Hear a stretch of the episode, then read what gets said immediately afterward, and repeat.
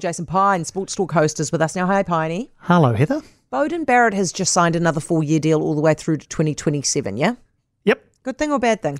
Good thing, yeah, good thing. Um, for a couple of reasons, uh, you know, first of all, it shows that the uh, the allure of the black jersey is still there because Beauden Barrett could easily have signed four years overseas and made probably three, four, five times the money that he's going to get coming back.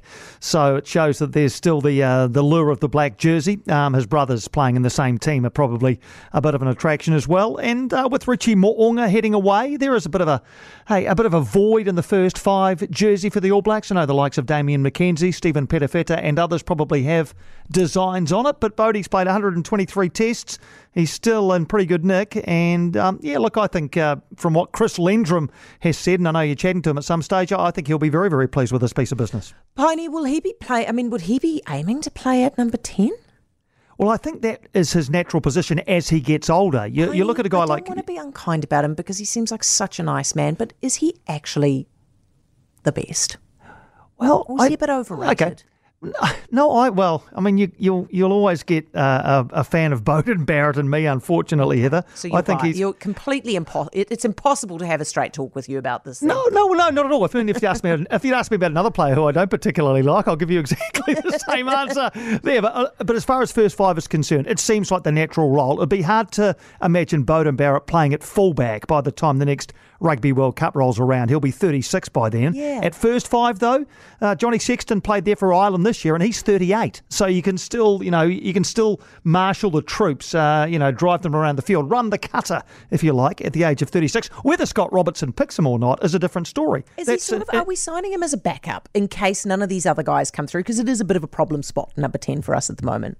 I bet that's not the way he's thinking. I don't think Beauden Barrett's coming back to be anybody's backup. I think he has designs on that number 10 jersey, and he knows it's a competitive game, and there'll be younger players, other players, different players who also want that 10 jersey, but he's not coming back to be anybody's backup. He, he'll, and he's played 123 tests. He must be thinking, you know what?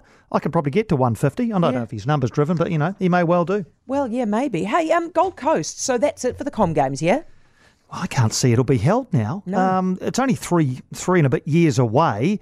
Uh, Victoria, of course, pulled out of hosting in July. Now Gold Coast don't want it either. Well, Gold Coast do, but the state and federal government don't want to commit the funds, so it's not going to be there. There's no, there's no time.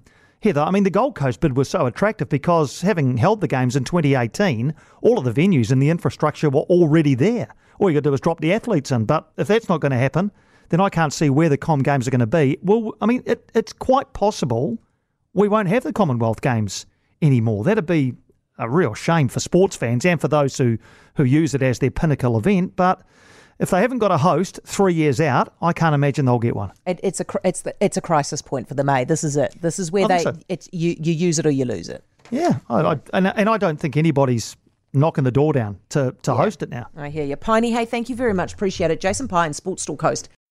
For more from Heather du Plessis-Allen Drive, listen live to News Talk ZB from 4 p.m. weekdays or follow the podcast on iHeartRadio.